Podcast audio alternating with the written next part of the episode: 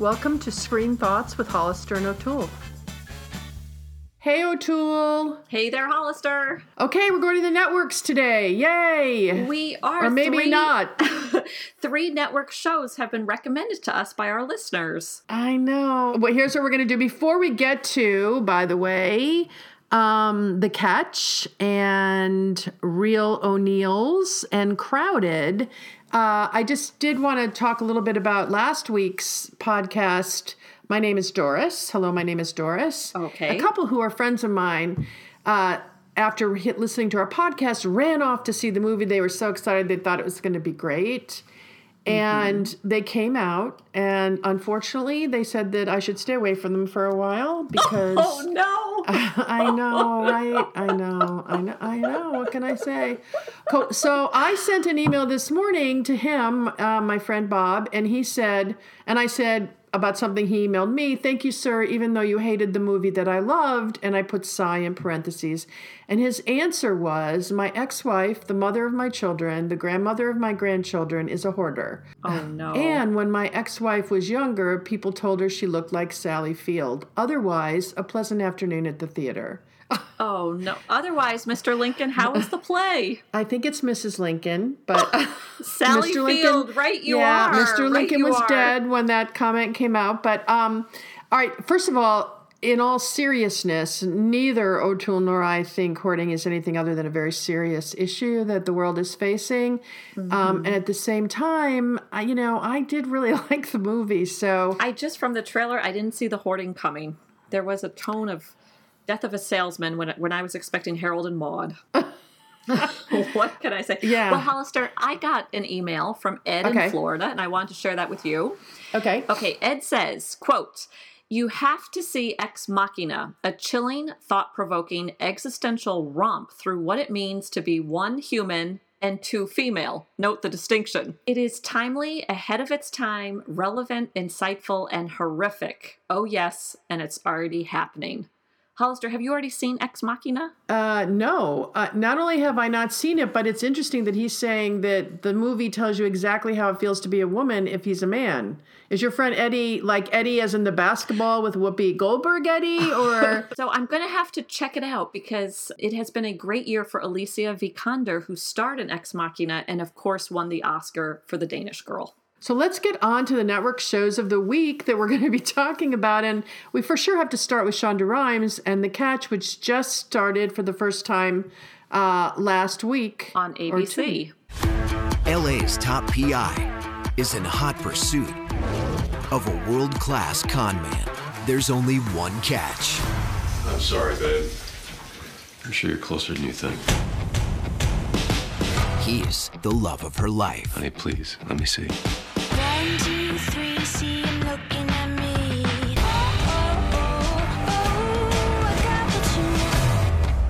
He's gone. Christopher is gone. He took my entire life savings. You took everything? Everything. Wanna play? Let's play. All right, now before we even get to what any, either one of us thinks, I have the most respect for Shonda Rhimes. I think her work is unbelievably interesting. I think she's a woman who juggles so many balls in the air. I don't know how she does it. I think the writing and the production and direction and everything around Grey's Anatomy is one of the top serial shows ever. But I don't think the other shows sit at that level, and I certainly don't think The Catch does. What say you? Well, this is the sixth collaboration for executive producers Betsy Beers and Shonda Rhimes. And much like Scandal, I think The Catch could be my new guilty pleasure. Okay, you know, first of all, you're supposed to be the smart one between us. and why would you consider this to be your guilt? Really? Come on. I do. For anyone who's ever enjoyed the Thomas Crown affair, I think you should Uh. give The Catch a shot. It's the same storyline, the complete Right, cat okay, and and- mouse romance, PIs and law enforcement chasing a con artist, even down to the stolen paintings. It is the retelling of the Thomas Crown affair. I will totally give you that, but you can't watch the Thomas Crown affair for seven years once a week. I mean, Well, you know what? I'm not aiming to have the catch last as long as Grey's Anatomy, which I have to confess, I stopped watching when the plane crash happened. No, you're right. You know what? Grey's Anatomy, by the way, should be closed down and a new hospital should open somewhere else. But I mean, I get that. I get that. But I just don't see this as a series that's going to keep me on the edge of my seat, you know, for the next couple of years. I just don't. But I could watch until it throws me off my seat. Okay. Um, you, you know, I mean, do you love the like- scenery and the where it's taking place? I mean, what is it that's making you say it could be your new? Every now and then, I just like a glossy, slick Okay. show. This is filled with good looking people, and it has interesting editing transitions with wipes and mirrored wipes and split screens and the pop music. It's like Shonda Rhimes decided to do Miami Vice. Okay, but when I think of a series, uh, you know, if I'm going to sit down and watch anything, and we know I binge watch, which makes it even more important to me, I want to know that it's either going to engage me, educate me, or entertain me in a big way. I, you know, I can see the the value of the West Wing. I many lessons in the West Wing, many lessons in Gilmore Girls about relationships and love and family, many lessons in Homeland.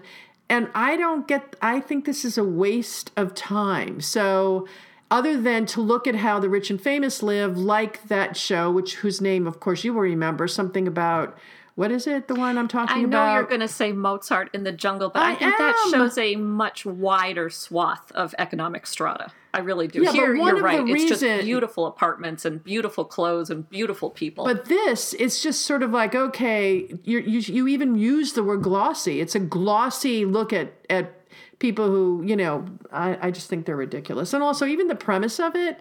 You know, she's one of the best people, you know, security people ever, but she gets totally scammed by somebody who's not even a real person. Come on. Well, I think that can happen in real life where you can be blinded by your love interest. I think for anyone who's enjoyed Scandal, this is so much like it. Replace the gladiators with a PI firm. Replace Kerry Washington with Mireille Enos. Replace Tony Goldwyn with Peter Krause. and Peter Well Krause's yeah. female co-con conspirator with First Lady Melly. Add pop Okay, music and yep. stir. And voila, you have the new Shondaland creation. Well, and I and I think of Scandal the same way. I don't know the redeeming value of Scandal, and I think, by the way, I think TV should have redeeming value. I do. Well, I think this is an entertaining little frothy guilty pleasure. And I was amazed, though, to discover that it was actually created by the British novelist Kate Atkinson, who Queen Elizabeth has knighted or made that member of the British Empire. She's the one that has written some books I've thoroughly enjoyed the Jackson Brodie series, which the BBC turned into the Case Histories miniseries. Um, she wrote Life After Life, which is about to become a movie. Her books always have great titles like When Will There Be Good News and Started Early, Took My Dog. And she's the person that came up with this show, The Catch. Uh, I, I, how does that relate then to the redeeming value of it? I never thought that British novelist Kate Atkinson would all of a sudden be in the Shondaland laboratory popping out a Thomas Crown lookalike. Well, Shonda Rhimes, by the way, has a great ability to surround herself with people as talented or more talented as, herself. Beers, amazing talent. I forget the woman is who is who started bringing the music to Grey's. The music in Grey's helped make Grey's what it is. The mood of the song augments the storyline of a Grey's episode. She is a genius at mixing music with uh, the visual of, of a TV show. So I think Shonda Rhimes does surround herself with great people. So maybe picking this woman to hook up with was not a not not a stupid move. And I think Mireille Enos so far is really pulling off the role. I love the clothes. I think her character is like a mashup between Connie Britton and Kalinda from The Good Wife. Okay, I'll give you that. I'll give you that, but I will also say that I venture to guess, and we spend a lot of time together. I actually spend as much time with you as anybody else in my life, to tell you the truth. But I'll bet you in the next six months, you never say to me, "Oh my God, did you watch The Catch last week?" I bet you you never say that to I'm me. now sure you can't say I'm saying that now. I'm just saying it's kind of a fun guilty pleasure to have. Okay, and I think it'll be short lived. I think, you know, it's sort of like your favorite restaurant. There's two things there's the favorite restaurant you go to for 20 years, and then there's the favorite restaurant you go to for a season and then you're done with it. And I think it's that. I think it's the, the latter. Well, I find that I'm not sticking with TV shows as long these days anyway, because all the networks and the non networks keep offering us more and more original programming each season. So I often don't return to shows that I have enjoyed just because there's always the latest, greatest, newest thing out there. Well, it does remind me of the of the 70s in high school when there were three sh- uh, you know I watched TV 3 times in a week because there were only 3 shows that had any interest to me. I mean there were three choices and there were a few shows that each person in America watched a few times a week. You know, it was not like it is now where you have a plethora or mountains of choices. So I think that's true. I think it's harder to stand out now too. You don't love watching this to see how Mireille Enos, like Kalinda, they both know how to smash No. through the front window of a vehicle No. while wearing heels? and oh no. okay, well, that knocks off the first of our three network shows. yeah. Why would a con artist target a private investigator? You know I he stayed one step ahead of us the whole time. Christopher is Mr. X. I'll find him. You gotta have it, you gotta have it. Come on, isn't she juggling four shows now a week? Is that what she's juggling? Well, let's see. Of the six that Betsy Beers and Shonda Rhimes have worked on together, Grey's Anatomy. Four are still on. so Grey's Anatomy, Scandal, How to Get Away with Murder, and now The Catch. That is Yeah, she's quite a plate. That's a lot of programming. Mm-hmm. And if you haven't listened to her TED Talk, I want to certainly end with this for her. She did a TED Talk, and she talks, by the way, very um, forcefully about how she's a powerhouse. And she goes through, you know, I do four shows on network TV that touch 40 million people, which cost $200 million a month. I mean, you know, she runs out the numbers for you and she says, look, I'm a force. You know, she owns her power. But more power to her that she brought another, and it, I think it's probably going to do okay. It's certainly going to get renewed, I would think, right? Uh, you know, you go, Shonda, you go. And that's why she has a whole land named after her. Okay, let's move right along now to the next two we're going to talk about. One is The Real O'Neals, which uh, Alan from New York City asked us to take a look at. And he's a millennial. I want to say that out of this out of the start. And the second one is Crowded, and they do sort of go together in terms of two shows. Uh, sitcoms that are on, you know, weekly half hour shows. You know, what anything you want to start off with on that? Well, I'm curious, what is the last sitcom that you've watched as faithfully as you watched Grey's or The West Wing? The Big Bang Theory, and I haven't watched it in a year or two. Okay. The last one I watched faithfully is probably Seinfeld. So, just to, in the spirit of full disclosure, I can't say I'm a sitcom addict, and I don't understand the appeal of the most popular ones like Two and a Half Men. Well, and I watched Modern Family for a while. Mm-hmm. So if if modern if I had an extra half hour and nothing that was grabbing me, I'd I'd turn on a, a Modern Family. But it was so it's so formulaic that it's almost too formulaic. So the the punchlines, while they're funny, after a while you can't even hear them anymore because it's just, you know it's the same punchline with different words that you heard the heard the week before. I think ABC was looking for something new to fill the shoes of Modern Family, which won't be on the air forever. Right, which is the real O'Neals. Your typical Irish Catholic family, where father knows best, Is that wearing skinny jeans? Hey, can I get that for you? Yes, please. mother knows more, You know it's even brighter than those sparklers? The light of Christ. but nobody knows this. We're getting a divorce. I'm anorexic. I'm gay. What is happening here? I think Kenny said he's gay, and it also sounds like you're getting a divorce. Do you want this open or closed? Something that you said I think is really interesting, and that is that, you know, the last thing you watched was Seinfeld. And one of the things that I heard and read recently is that when you do a show on network TV, what happens is the power of the show is not necessarily designated to the person who brought the show in and the creator of the show and the writers of the show. On network TV, the hierarchy of network TV gets very involved. They'll they'll change the the directors, they'll change the writers, they will change the writers, not the director and the and the creator. They're not doing that. Mm-hmm. And what happens is a lot of really great creative people say they don't want to do a network TV show.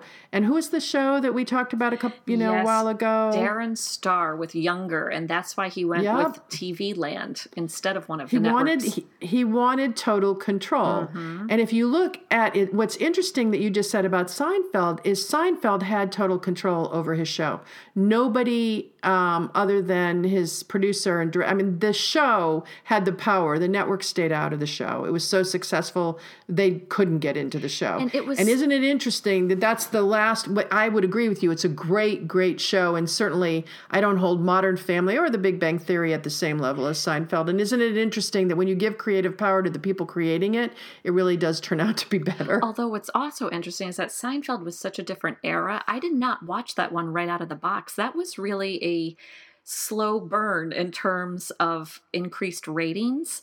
But back then, networks had more patience and they gave it more time and it became a mega hit.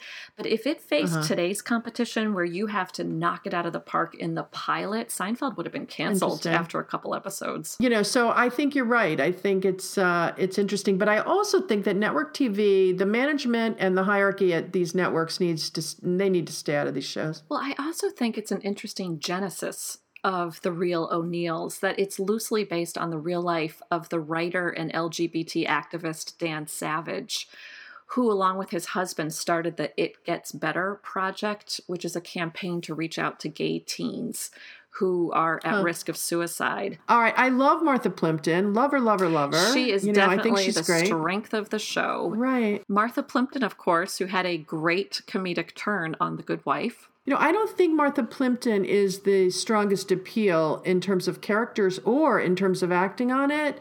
I actually think that the the standout character in it is um, played by Noah, and I think his nuance and line delivery and his facial expressions. God, I think he's good. See, I think Martha Plimpton is the strongest, and it's a tough character to play because she has to play the homophobic mother. Well, more than homophobic, you know that she's totally, you know, she's trying.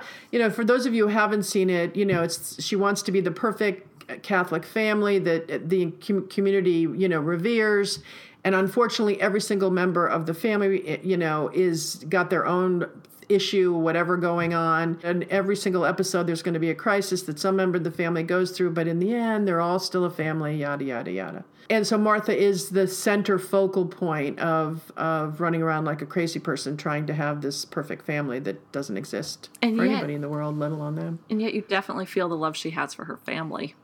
I think she does a Uh, tremendous yeah. job. Well, you know, uh, when I look at that kind of love that's portrayed that way, I sometimes wonder if if there's the love of the family or the the love of of the of the what the family brings to them. You know, sort of um, as a as an as an adjunct to themselves, or she certainly doesn't want independent thinkers who don't do what she says. And yet, each of her kids is completely different from the next, and yet she supports their interests. From what I've seen in the first. Well, she two doesn't support their anyway. interests. She tries to change. No, but she does. She tries to change. When the daughter Well, it- submits her project to the science fair, she's there for the science fair. When her oldest son is into sports, she's into sports. Oh yeah, well, but what I'm saying by really supporting somebody would not be trying to change a gay kid into a straight kid, and But even the little Uh. lecture she gives to um, the school administrator who wants to dismiss her school's science fair project, and yet that speech could be completely um, parallel to what she wants to say to her son. yeah, It's, you know, um, what I think is interesting is how this show tiptoes that humorous line between what's funny and what's off limits. And I'm wondering how they're going to be able to maintain that. it goes too far. You know, these things are not funny. You know, Well, especially when you're Um, talking about things like anorexia. yeah, not funny. Um, not funny. You know, uh, bullying, not funny. So. At the same time, of the two, of Crowded and the Real O'Neals, and I guess we'll talk about Crowded next, but the Real O'Neals, if I if you if you sat me down and said, okay, you have to watch something, I would watch the Real O'Neals over pretty much a lot of what else is on there in terms of half hour sitcoms. Wouldn't you agree? I don't know. That would be a toss up for me. It'll be interesting to see how it progresses. I'm not going to stick around to find out. Are you? Well, uh, as I said, I haven't really seen a sitcom since Seinfeld, so I'm probably going to be over watching The Catch. Well, who knows? You know, the person who recommended it, Alan, is a very, very savvy millennial from New York City who is very, very, very into culture, you know, his own, the lifestyle of his generation, etc. Who knows? Maybe this will be the new Seinfeld for that generation. I who think knows? it is really connecting with younger audiences. Yeah. And this is my bit of trivia on The Real O'Neals. Martha Plimpton. Do you know who her father is? He's an actor on one of your favorite shows. What show? Madam Secretary. I have no idea. Her father is Keith Carradine, who plays the president. And good for her for not playing off that so much. Good for her. You know, she's a very strong actor in her own right. Now, first of all, she was also on Grey's, and I thought she did a great job on Grey's, Remind where me. she played a mother whose son was sick, and everybody kept telling her the son was fine and it was growing pains, but it clearly wasn't. And I saw her play a female pope on Broadway back in 2008 in Top Girls. She's very Huh. good at playing characters with backbone. She was in one, again one of my favorite movies, Running on Empty. Did you see it? Oh, River 1988. Phoenix. River It was River Christine Phoenix was Lahti. great, and Judd Hirsch, great cast and a great movie, and she was very very good in it. She was very young and very good. Definitely a talent. Now, Crowded. Okay, Yes. I, I can't say enough terrible about Crowded. Really? well, I'll tell you why I was so curious. This is another The Good Wife connection. I loved Carrie Preston in her Emmy winning turn as Elsbeth Tascioni on The Good Wife. So I was I was actually very excited to watch Crowded. It's happening all around America. Maybe even in your own home. I'm moving back home. What? But I told you I was coming here today to move back home. What? They're here to stay. They're back. It looks like you need us again. They're all back. It's a f- disaster. And okay, it also after you've stars all right, how excited are you now it that you've also seen stars it? Patrick Warburton, who was Puddy on Seinfeld, so I, I could actually recognize someone from the sitcom world. Okay, bring out that mean girl in you. I know it's in there somewhere. Now that you've watched it, how do you feel about all those great people being in it? Well, I just want to start with a positive note. I also really liked the conceit of the show. Um, that there's been this massive sociological shift in how kids are raised in America. And as the late, great Nora Ephron once said, all the trouble started when parenting became a verb. The premise of kids coming back to live at home after college is actually happening, and the idea of it and the potential of it, I think, is one of the most disappointing parts about this show. But I'm going to ask you one more time now that you've seen Crowded, how do you feel about the great cast, the great premise? How do you feel about all that? I think this is why I don't generally watch sitcoms. I feel like they all take place in the same house. I oh was like, isn't this the same? Did, did Reba sell them this house? Okay, now you know where you saw that house before, right? do you know where? It wasn't Reba or The Cosby Show or Roseanne. Nope, keep going, keep going. Roseanne, that was it. You got it. Okay, okay. Yeah, Yeah, uh, that is the same the kitchen as Roseanne, house. where you have the stairway coming down into the kitchen. Same one, same one, same one. And you know what? I never noticed this until German friends started asking me why American sitcoms have these laugh tracks. I had never noticed it before. And once they pointed it out on this show, I just kept hearing the canned laughter where it wasn't even a live studio audience. It was the same laugh Foley sound. Well, th- there's a psychology behind the canned laughter, and that is that when people hear laughter, they start laughing. So, A, it's a tip off for you to start laughing, and it does help make things funnier. What's interesting is that you noticed it more in Crowded because you can't just stick hand laughter in things that aren't funny. And as my German friends would say, if it's really funny, you don't need it. People will just laugh Yeah. on their own. Well, yeah, I, you know, we Americans always like a, a leg up. Do you know what I mean? True. Uh, you know, funny when you ride horses in England, if you ride in the hunt in England or whatever, they mount from the ground.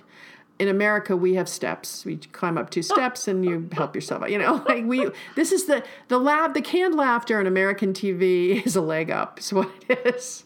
And yet again, Two and a Half Men. Did you ever see that show? Does it have it? You know what? I watched it. I think I watched ten minutes once and another twenty minutes another time. How about two and a half I don't think he's a good. Yeah. I, not only do I, I just I didn't get it. I didn't get it.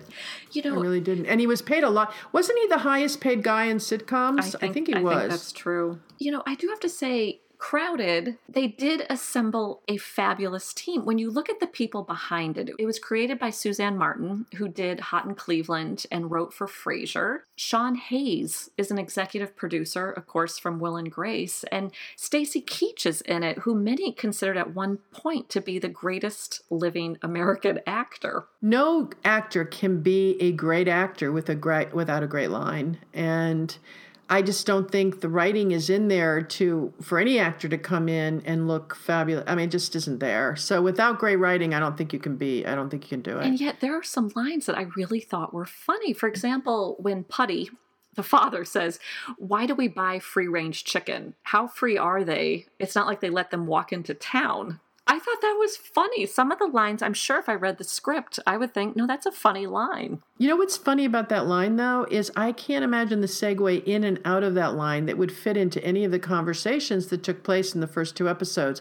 So a funny line without a lead in and a lead out, it, it, really it doesn't work as well. Like uh, it just doesn't. And you know, all in the family. We have to look back at the first sitcom that took very. You know, we're looking at Real O'Neals and Crowded, where they're talking about some pretty tough issues that are not necessarily, you know, dinner table conversation kind of thing. All in the Family was the first time that that they started to show on television um, racism and points of view that were totally not okay, and they made fun of the ignorance around him in um, All in the Family, and that was one of the things that helped people to uh, to change their opinions. Actually, was All in the Family because you could do it with some laughter, and the absurdity of his point of view became very clear on the screen. See, I, and I never found All in the Family funny. I found Archie Bunker just way too mean. yeah, see, I didn't find him mean. I found him ill-informed. I felt like he psychologically abused Edith, always screaming at her, and poor Rob Reiner as his son in law. I certainly would not want to spend any time in his household. Yeah, in in some cultures, raised voices in the house is not a sign of abuse. It's just the way people talk to each other. And in that back in that day, that that was the way. You know, his yelling. If you had said to him, by the way, "You're yelling," he would have said, "What are you talking about? I'm just telling her how I feel." You know. But See, at any I, rate, I would have much preferred to live with Bob Newhart or Laverne and Shirley or Happy Yeah. Days, any of those shows, but not Archie Bunker. Well, anybody who listens to our podcast would say that they would think that that you would think that, but but I like that edge. I like that that pushing the envelope edge to it, and so these shows have the potential to be all in the family. Or to be Seinfeld that pushed the envelope in a different way. You know, he took points of view that everybody was thinking and he said them out loud and he brought neurosis uh, he brought humor into neurosis and New York humor into. I mean, he just did a lot of door opening, and both the premises for the O'Neals and for Crowded have the ability to do that, but I don't think they do. See, that's not even what I was looking for from them. I just wanted them to be funny. There were some enjoyable moments, but in Crowded, I do have to give them this. They reached an amazing milestone. The show is directed by James Burrows, who did Will and Grace, Frasier, Cheers, and while directing Crowded, he directed his 1000th sitcom episode. How many directors can claim that achievement? He's won 10 Emmys. Perhaps it's time then for him to retire. I On the other hand, so. I enjoy this a lot more than Two and a Half Men. I'm curious to see how it'll do in the ratings. yeah, I don't know. Interesting, right? I don't know that the setup for Crowded is sustainable to produce that many episodes. Oh, I- Because well, totally big, agree. You know, the big joke is when the daughters say to the parents, get a room, and they say, we have a room, you get a house. We've already seen them all be crowded under the same roof. I'm not sure that's enough for me to want to tune in each week. Well, it's funny because I go I have to go back to All in the Family again. All in the Family, part of the major foundation of the premise, and it ran for I think eight seasons, was that they had to live with Archie and Edith, um, his daughter and son-in-law. They had to live with Archie and Edith because they couldn't afford to live out on their own. And M- Meathead and um, there you go. I think that's kind of mean. Sally Struthers. Yeah. And that was part of the tension that took place in every single episode, and it lasted for eight seasons. So the tension between being crowded into a home where they thought the kids had left the nest, I think it could sustain multiple seasons, but you'd have to have better writing and you'd have to have a better, uh, you know, a better s- sense of where where it was going and what it was going on. Since you moved back in, maybe we're spending too much time together. That's because we're broke. I wonder if that's related in any way at all to not having jobs. Most sitcoms only have a very limited number of locations.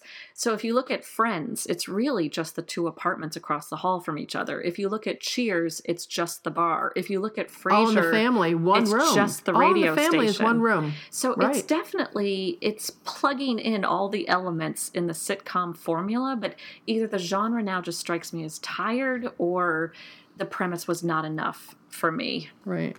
On April 8th, another comedy is returning to us in season two on Amazon Prime, and that is Catastrophe. And I'm really looking forward to that. I know you loved that, and I loved it too. I didn't love it as much as you did, but I loved it. We'll talk to you all next week. Thanks for listening. I'm going to sneak off and watch another episode of The Pitch. Seriously.